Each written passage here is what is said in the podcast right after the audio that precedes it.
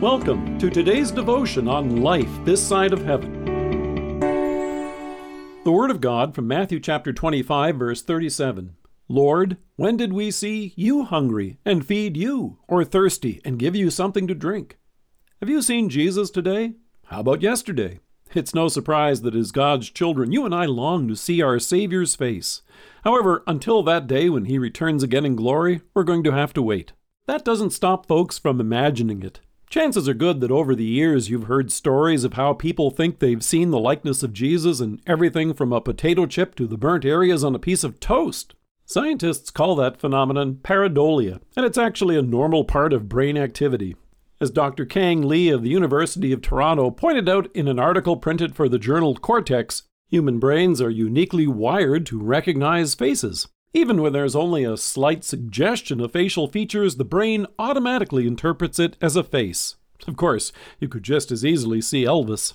Sometimes people create imaginary faces for other reasons.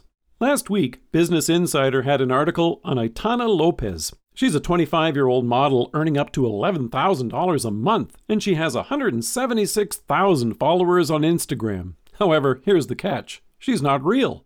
She's an AI generated creation by a Spanish agency that grew tired of booking real models. As an article in Forbes reported last week, the agency that created her insists AI models are more reliable and easier to work with than humans who have pesky egos and who don't always show up for shoots on time.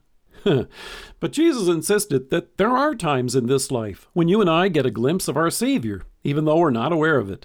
And Jesus provided a broad range of examples when he described the day of his return. He talked about everything from giving the hungry something to eat to giving the thirsty something to drink, inviting in a stranger, providing clothing to those in need, looking after the sick, and visiting those in prison.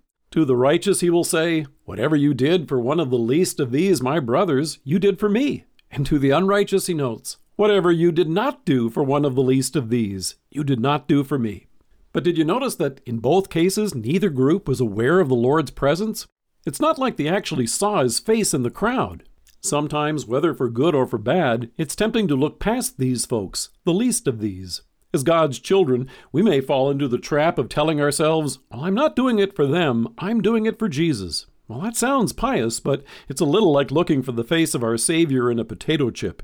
It's easier to focus on the Savior we imagine than the least of these, the gnarled and burnt up lives of the potato chip folks in front of us.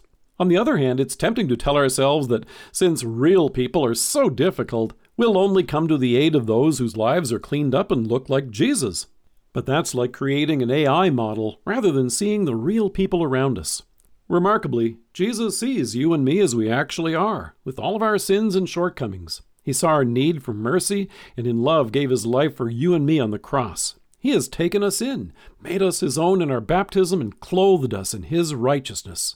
He's quenched our thirst for his mercy and feeds us forgiveness in his word and in the Lord's Supper. And through faith, we can be assured he sees us now as his redeemed children.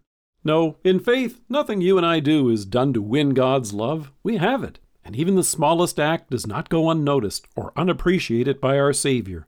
We don't recognize the face of Christ as we're helping others, but you can be sure that Jesus recognizes yours. Let us pray.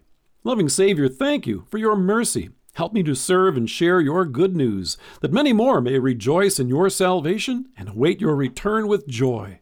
Amen. Dear friends, we invite you to check out the free 2023 Advent paper chain that's available on our website it's a decoration and an activity all rolled into one. It's a fun way to count down the days until Christmas and keep the focus on Christ.